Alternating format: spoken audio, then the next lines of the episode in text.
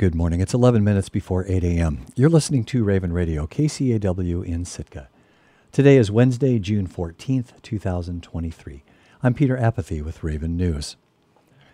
After several setbacks, youth advocates of Sitka, or YAS, can now move forward with plans to develop a $2 million residential treatment program for teens and young adults experiencing homelessness. In April, the Planning Commission, on a split vote, denied the local nonprofit's application to turn a duplex on Halibut Point Road into the pilot program, Coastal Haven.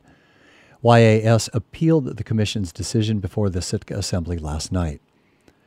Acting essentially as a judicial body, the Assembly heard presentations from the city's planning department, followed by a formal appeal from YAS. Then they opened the floor up to public testimony, and over 20 Sitkans commented on the appeal. More than half spoke in support of youth advocates, but a group of neighbors also voiced concerns about the location of the proposed facility. In its appeal, YAS argued that the Planning Commission, in denying the permit, had violated the Fair Housing Act which prohibits housing discrimination. An outside legal review also raised questions about whether the Commission's decision could be scrutinized under federal law. But when it came time for the Assembly to deliberate, the group mostly avoided the larger constitutional question at hand.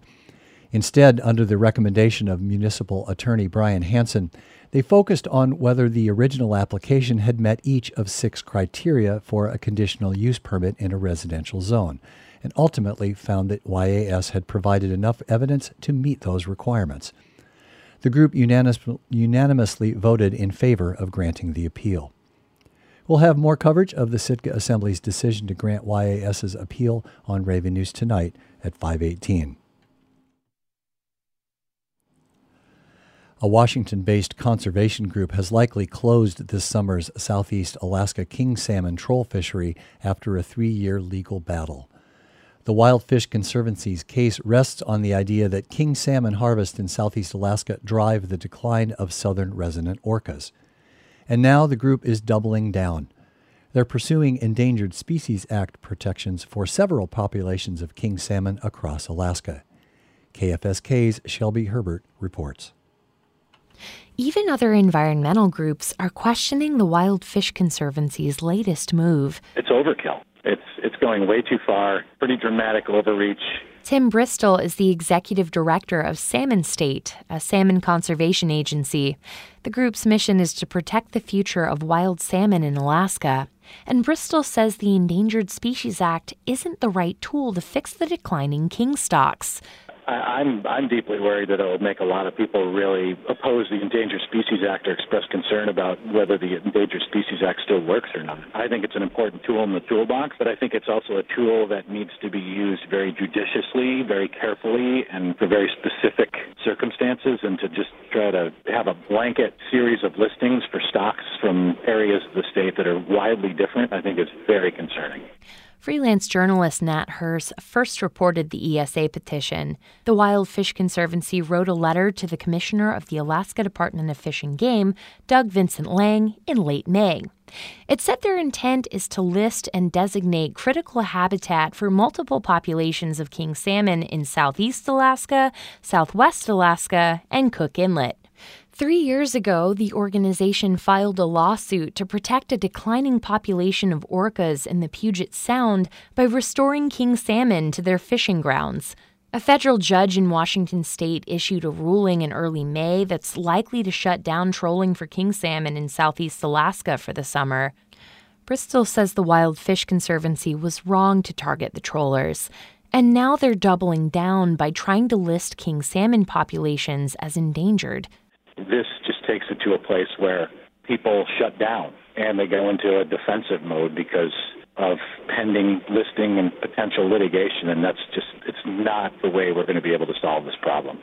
If Alaska king salmon make it onto the endangered species list, it could mean the closure of commercial harvests of kings and punish other fisheries that accidentally catch them. Amy Daugherty is the executive director for the Alaska Trollers Association. She says the trollers are too busy fighting the closure of their fishery to plan for a potential ESA listing. Uh, we haven't focused on that one yet, just because we're we're still preparing for the appeals process of the first lawsuit. But um, shortly we will be taking a harder look at that after we see the, the filing. Daugherty says soon enough, other fisheries will share the burden of the existential threat to the Southeast trollers.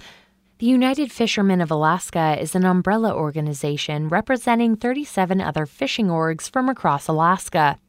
Tracy Welch is its executive director. She saw an outpouring of industry support for the trollers, and she expects that will grow even louder in the face of litigation that could affect more fisheries.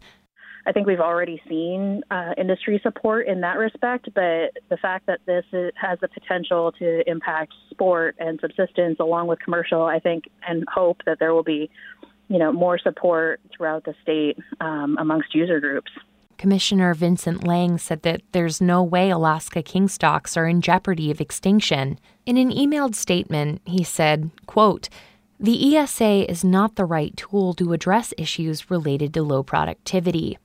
While the abundance of some stocks have taken a dip in recent years, the state has and will continue to take strong action to rebuild these stocks.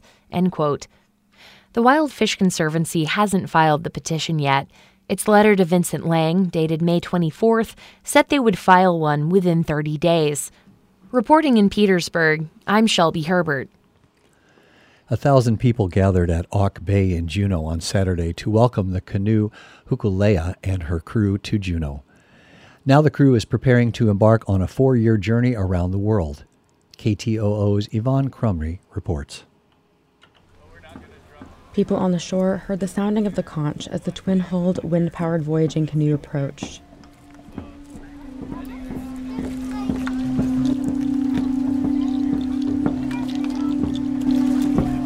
Formline painted yaks brought the canoe to shore as dancers performed in cedar hats and chilkat robes. Aak'w Kwáan leaders welcomed the canoe to their homeland. Elder Fran Houston said the four year journey will be special and good for the communities it touches. It means a whole lot whole lot to everybody. The, the connection is powerful. Everything right now is powerful. And uh, I, I'm just real happy and just tickled pink. the crew of the Hokulea and their southeast navigators lined the beach, facing the Tlingit elders who came to greet them. Houston led a song she learned from her grandmother to the visitors.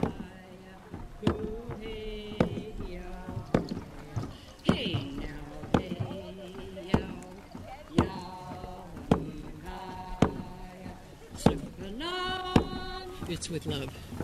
And I love singing it, and I'm surprised that I sang both verses twice.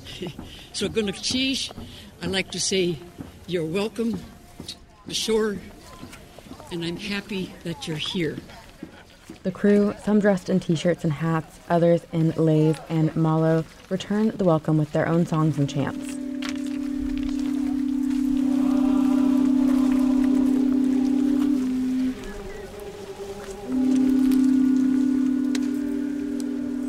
The Hokulea was returning from a voyage to Yakutat and other southeast communities.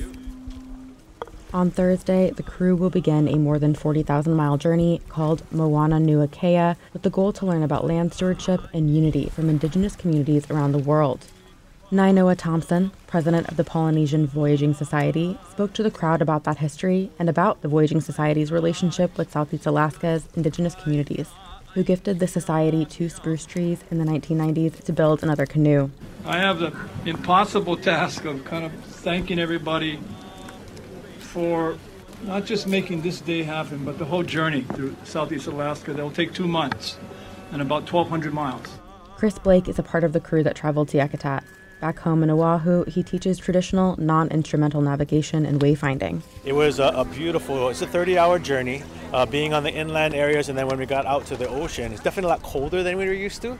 Um, but the, the amount of things that we're seeing and, and the unfamiliarity with it, um, we were a lot of elders and people who were much more familiar with the area were there to guide us. Blake said he was energized by the navigation and voyaging skills shared by the indigenous Hawaiians and Southeast Alaska natives you know, it was such great to see the um, the abilities that we have and how they parallel a lot of the experts who are familiar with these areas and how you know although we're not necessarily truly related but how a lot of our similarities are able to help us and to drive us into the things that we have to do um, got us to our destination Blake hopes he can be chosen to continue to participate in the Moananuiākea voyage as it circles the Earth.